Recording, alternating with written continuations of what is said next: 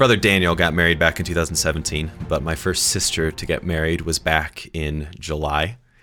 And it was such a cool experience because we've all heard the cliche, oh, I never thought I would get a sibling when my sibling got married. But Michael, her husband, and I got the opportunity when I moved to Denver to become best friends over the two or three months where we both lived here.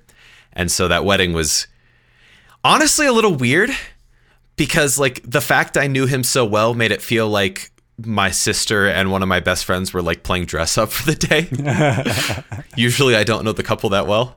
Um, but there was a really cool moment that I wanted to bring up in the podcast, which is the speech, the, the father of the bride speech that you gave. You talked about when Gabrielle was trying to discern whether or not to go to college, something kind of crazy that played into that discernment process. So tell, tell me that story.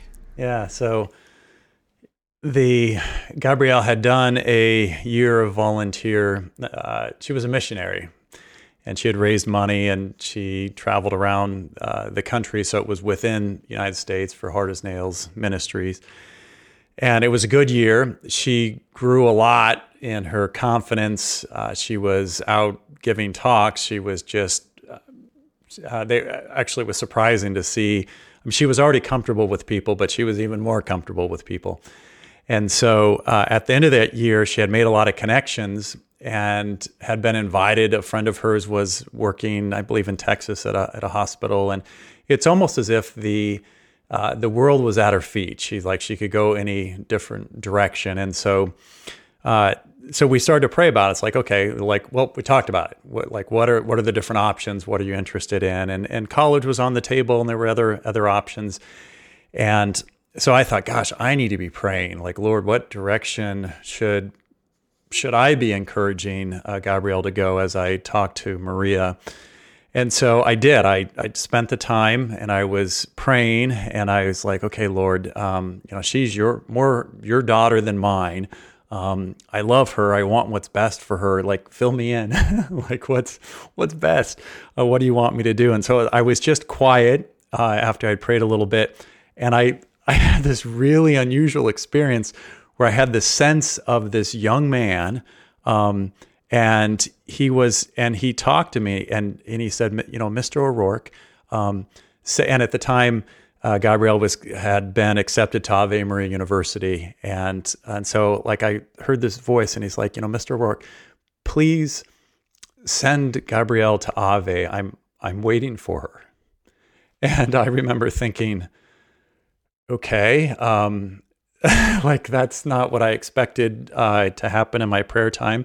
And then I thought, how how am I gonna go and explain that uh, to to Gabrielle? And that just it doesn't sound like it's very logical. Um, and so I, I, but it was, but it was distinct. Uh, like I, I just had the sense of like, there's this young man waiting for her and he's asking me, please, you know, send her there.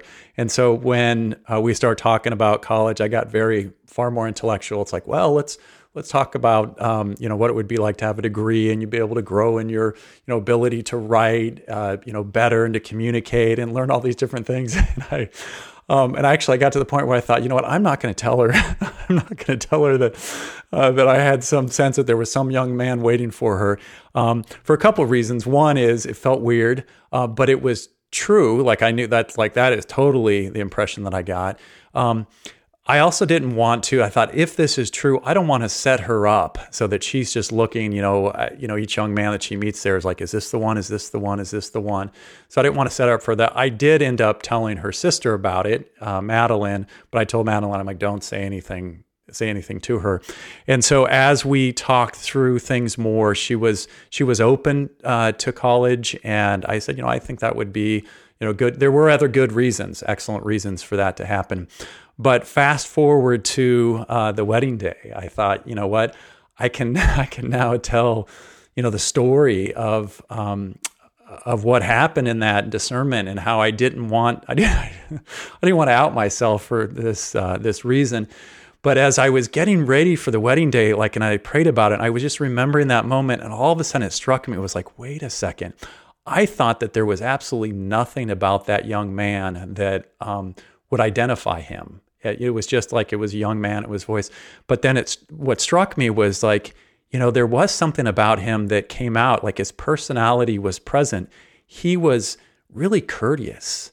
Uh, just the way that, like that voice, and again, it was just kind of in my mind. Uh, you know, he was like, you know, Mister, we're please, you know, it was very courteous. And then I started thinking about uh, Michael, her, her at the time, well, fiance and soon to be husband, and it's like he is such a courteous guy. Like he's really courteous. And I thought, you know, up until this moment, I hadn't put two and two together that there was it was it was almost as if it was like God had said, "I'm going to give you a clue that you're not even going to realize is is present uh, through this prayer." And so, um, and and when it came to that day, I just thought, like, Lord, this is this is the guy because that's how Michael speaks. Like he's he's a he's a courteous young man.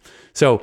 Um, from you know from a prayer standpoint, what was just so cool in that is that uh, is that I am I am Gabrielle's father, and God has entrusted me with uh, with loving her and leading her as with you know the the other kids. And then when I was asking for help, it came. Um, it didn't come in a way that I was uh, really excited to share, um, at least not uh, initially. But um, but you know it was there. God God uh, was present, and I felt like He was faithful to me, and and, and I just yeah, I, I don't know what to say beyond that. I was just I was just so grateful that that he um, that he made known that he was present in that discernment, um, and that when it came together where she did meet him, and it was at the end of, of her time there, it didn't look like she was going to meet anybody from college. He actually graduated the year before her, um, and then uh, but their relationship actually began to grow after he had graduated, and she when it was during her senior year. But it was just cool to see how that that all came together. I want to go on record here and say that uh, my dad is not a prophet. I spent the first 18 years of my life living in the home, and I can see the change in your prayer life. Um, mm. From at least when I was young, I have, I have, and I, have told this story actually on the Strong Catholic Dad blog. I have a recollection of you going to adoration at like what felt like three in the morning. It was probably only 11 o'clock at night on a fairly consistent basis when I was much younger. But we moved to the South Side and that really wasn't a thing anymore. Um, and I have a very little recollection of you doing much more than the rosary before that. And so this transition from you know kind of like the rote prayers and the and the not being as serious about the personal prayer life to getting to the point where you're hearing something in prayer that is now asking you to to influence the decision that will help change the outcome of your daughter's life. What was that what was that journey like? Where did you start? What was your prayer life like when you were, you know, my age, you know, 26, 27, 28? Um, and and what's changed over time? Right. Yeah. I would say um, the, the biggest thing that happened to me when it came uh, to my prayer life was really the influence uh, of a teacher in, in high school, uh, two in particular. One who had uh, who had done a you know religion class, and he had us get journals, and we were supposed to do prayer journals. And he said, "I'm not gonna. I just want to see that you do it. I'm not gonna read through. I'm just I'm just gonna track that you you've taken the time."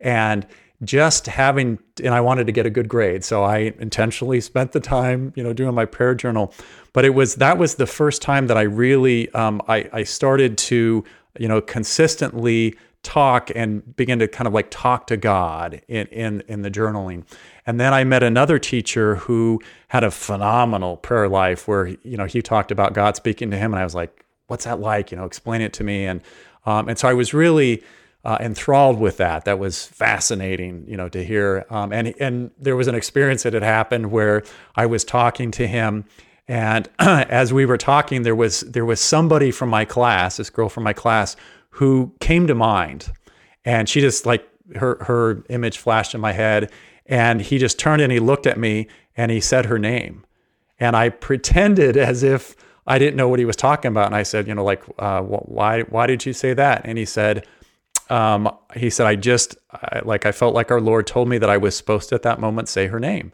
And I said, really? I was like, any, any particular reason? He said, no. and I pretended like, uh, I was like, okay, well, that's kind of odd. And I just went on. But at the whole time I was thinking, I can't believe he said her name right when she came to mind. And so what it did is it, it just, it opened the door to me to, and I've, eventually I told him, I was like, well, you know what happened i actually thought of her like a split second before you said her name uh, but i just didn't want to let on i didn't want him to, to know but what it did is it opened the door to say like you know what like maybe you you are real and you are um, and you are talking uh, to me and so uh, I, I, would say that that starting with that prayer journaling was something that i did uh, i continued to do in late high school and into uh, into college. And what was fascinating about that, uh, just actually would blow my mind, is that there were times I would go back and reread the prayer journal, and there would be things that would come that like it would like I would write a conversation, and uh, and the advice was just like write what it feels is like. What do you think that God would be saying in return? I was like, well, it's just me, it's not God, but I just I just wrote that. Um, and it wasn't always, uh, it didn't show itself immediately, but sometimes I'd go back and read something that was written like three months ago, and there was something that seemed like it was God, you know, it wasn't from me, and I'd written it down. And then whatever that thing was, like, had come true. And I thought, oh my gosh, like this is, this is shocking. Um, so uh, that experience uh, um, really kind of, again, opened the door to where I thought, well, maybe God really does speak to me. Um, the I would I, I wish that I had you know kept up with that. I had done the journaling for a while, and then when uh, mom and I were married, uh, like I continued to pray, but it was uh, you know I struggled. I, I struggled with being uh, consistent with my prayer life, and and we were we struggled trying to be consistent with the rosary. It's like there was times I was like, yeah, we're gonna pray, it, and other times like, oh boy, I don't want to do this, um, and so. Uh, I, I, would say there was a lot of inconsistency in my personal prayer time. I became more uh, when I realized the importance of the rosary and that, like, the Mother of God asked for the daily rosary to stop wars, uh, you know, back in 1917 in Fatima, I was like, okay, good enough for me. I'm going to be consistent. Um, my personal prayer time was on again, off again. And, uh, and there were times I would get back to journaling, and I had some pretty amazing prayer experiences where I felt like God answered me directly um, and pretty quickly. And so, uh, what turned the corner was uh, it made a huge difference. Uh, I had actually gotten the email from uh, Matthew Kelly, and it said, "Don't give up." Uh, chocolate for Lent. And, I, and, at the time, I just had been eating a lot of dark chocolate. I was like, I like to keep eating dark chocolate. So I was like, okay, I won't give up chocolate for Lent. Uh, and instead, it was uh, he recommended pick up a pious practice. Well, I had been praying, but again, I wasn't consistent. And so my my promise for that Lent which uh, which three years ago, 2017, was I'm going to be consistent from 6 a.m. to 6:30 a.m. every morning during Lent. I'm going to pray, and it took probably about 30 to 45 days, but my prayer life just exploded. It blossomed during that time because when I was consistently showing up. Um, and when I it, it, because it was like, well, I'm going to be in prayer again. I got to talk about something. And so like I, I would pull up the, the readings of the day and I was trying to fill, you know, how am I going to, um, how am I going to fill in this, this time? Um, but what started to happen is I would come into prayer with questions and my prayer went from kind of talking out there, um, and not expecting to ha- hear anything in return to where I was getting real with God and and I would talk about things I was struggling with and I would say like I'm I'm upset right now with Maria or I'm struggling with this child or like what am I going to do financially or that problem? Um, and what started to happen is as I would come into prayer like I'd wake up sometimes with an anxiety about something and then I would uh, begin to read the the prayer for the the reading for the day the morning prayer and the Magnificat and there started to be times where like I would get a direct answer to the very thing that I came in that I was praying about. And I was like, this is this is crazy. Like for instance, I had one where I was saying like I'm I'm feeling anxious, Lord, and I you know I think maybe I should just be sleeping and not spending time talking to you um, because I think that's what I need. And I opened up the reading and, and, the morning prayer aspiration, and it said uh, something like, you know, do not be anxious trust God with with uh, with all of your issues, and and He will you know He will save you or whatever it was. And I was thinking, wow, I just came in here you know 30 seconds ago saying I'm anxious, I don't want to spend time with you, and this is telling me to do the complete uh, like it was almost a complete answer. And I had uh, and this started to happen a lot. Uh, when I was more consistent and I was just taking the time, um, then that there were I would ask a question and then it would get answered in uh, in the morning prayer or it would be in some you know something that I was reading from the the lives of the saints. Um, so that's when it became alive. That's when it really started to change. How would you? How would you explain this to somebody who who when they hear hear this they're thinking like okay well that's just you or yeah. or that that's that's crazy that would never happen to me cuz for me personally I remember you told me when I was 10 somewhere in there that that the secret to prayer was that you like spoke to God and that if you heard something that made you happy that that was God answering and I remember I just ran into dead ends with that advice.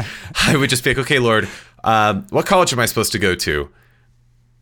How does me being happy? Like I had no idea, and it just like for me was like, okay, this is well, if that works for him, um, then that works for him. And frankly, again, from firsthand experience, I didn't see you being consistent with it, and so there was not mm-hmm. this, you know, this kind of like, okay, well, I, am not I'm doing something wrong. Instead, it was, mm-hmm. you know, well, it's not working for me, and he's not being consistent about it. What would you say to the dad who?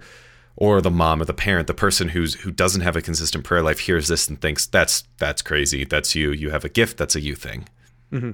Yeah, I would say, you know, first of all, God promises. He says, "I will be with you till the end of time," and it's not just you, humanity. It's like you personally. So, uh, and he said, you know, in, in Scripture again, at um, I will pour my Spirit out on all flesh, and so it's like hold up your hand. You have flesh? Then you're part of the the promise. So uh, so first of all, it's promised. How do you know that it's like okay that it's God? Um, what's awesome about God is God is a God of confirmation. And he wants you to know. And actually, there's even, I had read it in St. Faustina's uh, book. There's an excerpt in there where, where he says, If souls would only want to hear me speak in the depths of their soul, I would like, I would lead them to the heights of sanctity quickly. And I was thinking, you just have to want it? Like, are you kidding? That like that's all you have to do. And then even in the Psalms, it says, delight in the Lord, and he will give you the desires of your heart. So you realize that the threshold for him interacting with you is really low. It's just like you have to show up and ex- expect. Like the first thing is just expect that he's going to speak to you. Then how do you know it's you? Like that he's act that it's him that he that he's speaking. I would say a couple things. Um, first of all, I think uh, the biggest thing is that when it comes to uh, how do I know the difference, is that um, is that when something comes to mind, sometimes something will come to mind when I'm praying, and uh, and so like I take that in, um, and then I'll go and read something else. And when I go to read something else and it has the exact same words that I thought I just heard in my head, it was like, okay, wait, wait a second. I mean, that was the same phraseology. And what are they, and like, I didn't know that was going to be in the next thing that I was reading, or somebody else will repeat it. And sometimes God would do that to me like two or three times, where then I would, uh, later on the day, somebody would say, and they would use the same phrase that I had heard in my head. And I started to realize that it's that confirmation on the outside that get started to give me confidence like that's actually you speaking lord. Um, so one is a confirmation from the outside. Um, two is there are times when i'm praying and it's uh, uh, and the thing that comes to mind is not the way that i would normally think. Uh, and that's that that's part of it. So there was uh, there was a time when i was praying and um, and I just felt like God was answering me left and right, and it was and it was freaking me out. I was like, okay, this is kind of crazy, Lord.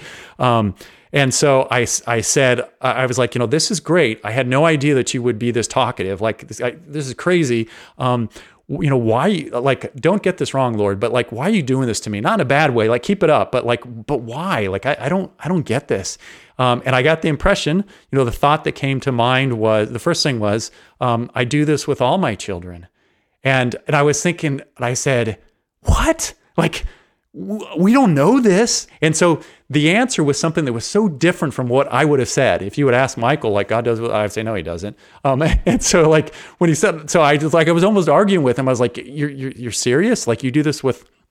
all your children like we don't we don't know this um, and then I was like, okay, so you do it with all your children. Like, thank you. I'm, I'm delighted. Um, but why are you doing this with me, like right now? And then I got the impression that he said, like, I want you to tell them. I was like, whoa. Um, okay, like like you're you're doing this because you love me, but also because you want other people to be expecting that you're talking to them. And it's like, yeah, that's and so, where's the confirmation in there? Is that he said something? The thing that came to mind was not what the way that I would think. It's not the answers that I would come up with. Um, but then it would get confirmed. Like I would uh, read something else later in the day, and it would say, you know, God speaks to us all the time, and and I say like, yeah, that's that's what I heard this morning. Um, so I think that that's the that there are confirmations, and that when the confirmations are outside of yourself, then it gives you more confidence to say like, there's no way that person could have known that. And I, I think the last quote that uh, really struck me when when my prayer life was blossoming, it was a quote from Saint Isidore of Seville. He's one of the fathers of the church, and he said, "When we pray, we talk to God." And it's his particular wording. When we pray, we talk to God, and when uh, and when we read scripture and spiritual books, He speaks to us. I was like, that's what's happening. like I'm I'm I'm asking questions. I'm coming in, you know, with anxieties, concerns, and then you know, I don't hear anything. And so then I open up the scripture and it's like, and the wording is perfect for what I needed. And as that started to happen more and more, I was like, yes, that's it. That's where it's different. I love hearing about this journey because it gives me hope as somebody who really during high school had no prayer life to speak of. I, would do my best when we prayed the rosary to zone out so it would go as soon as fast as possible. and to hear like no like you can end up at a place where you hear god say mr O'Rourke, please send your daughter to ave and where you can have enough faith in that to uh, to move with it that you can get to that place um, but that you can you know start someplace that's not not even close to that. It's funny another thing that comes to mind is you're talking about you know having to make that commitment to to the half an hour in the morning starting with lent um, I don't remember who the quote was from, and I don't remember the exact quote, but it was something to the effect of, "In on earth, we are hungry, and so we eat, but in the realm of heaven, we eat that we may become hungry." And I think that that's such a beautiful description of prayer life because, for the most part, I don't think that you're ever hungry for prayer until you first experienced prayer. I know for me, the only times where I start to feel really like starving for prayer come from the fact that I've had seasons in my life where I was praying consistently and where my life was a lot more full, a lot more abundant. And I know that I'm now missing that. But it starts with having those seasons. And so you really do have to start with just a, a, a commitment and consistency. You know, I'm going to, in your case, I'm going to do this for half an hour every day starting in Lent what would you say quite practically to the dad, to the mom, to whoever's listening who wants to get started? How can you practically get started on that path? Yeah, I, I would say the best thing is five minutes, is to say, get up five minutes earlier. Um, and it does make a difference to be in the quiet. There's lots of uh, excerpts from the Psalms where it says, like, in the morning, you hear the Lord's voice, in the morning, in the morning. And I found for me, like, it makes a big difference. or something about the quietness of the morning, especially when I get up before, you know, all the hubbub is, has broken loose in the house. Um, and, and if you can give yourself an easy goal to say, I'm just going to go sit for five minutes and I'm going to, uh, and make it really simple, like, Lord, you know, like, I love you. Please help me to hear your voice and then um, and then pause because you've asked him and he's he's a good father. When you ask for an egg he gives you an egg. He doesn't hand you a scorpion.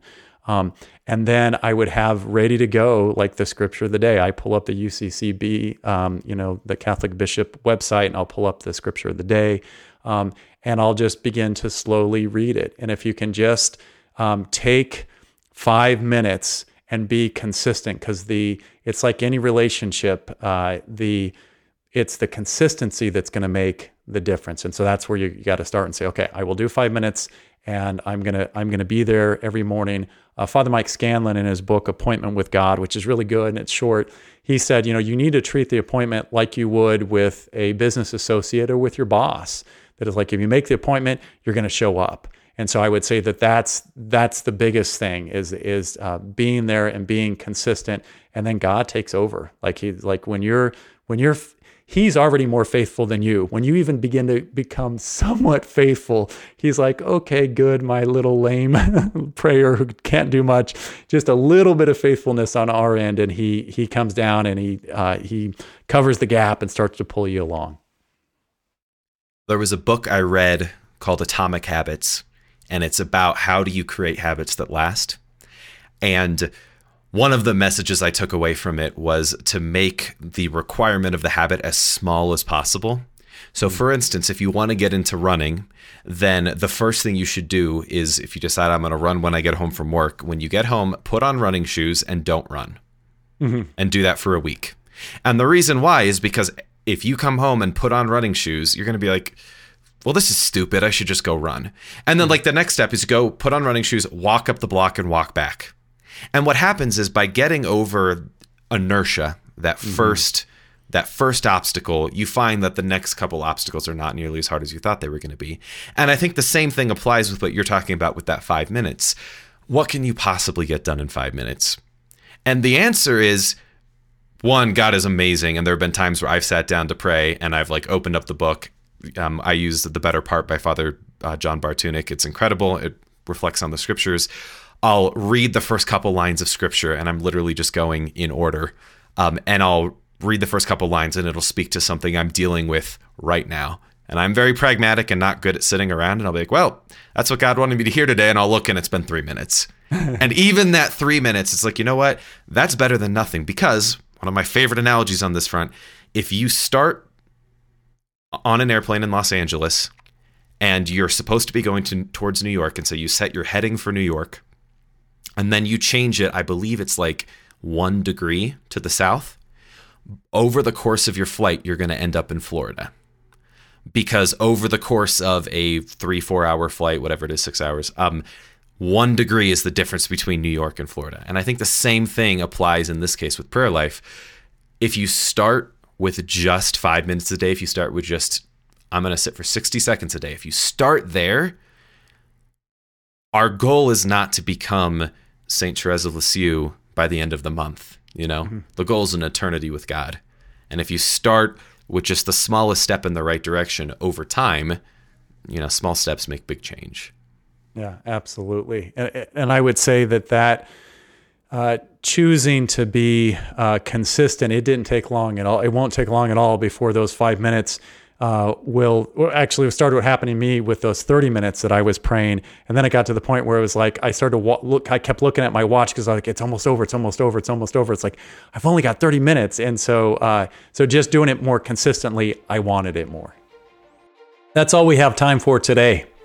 If you like what you've heard on the podcast, please subscribe, leave a five star review, and encourage your friends and family to do the same. If you want to support the work of Strong Catholic Dad, you can become a monthly sponsor for as little as $5 a month. I quit my job back in 2018 uh, to found Strong Catholic Dad, and as of right now, it's not enough to pay the bills. So anything that you can do is appreciated. Until next time, be strong in faith, strong in hope, and strong in love. God bless.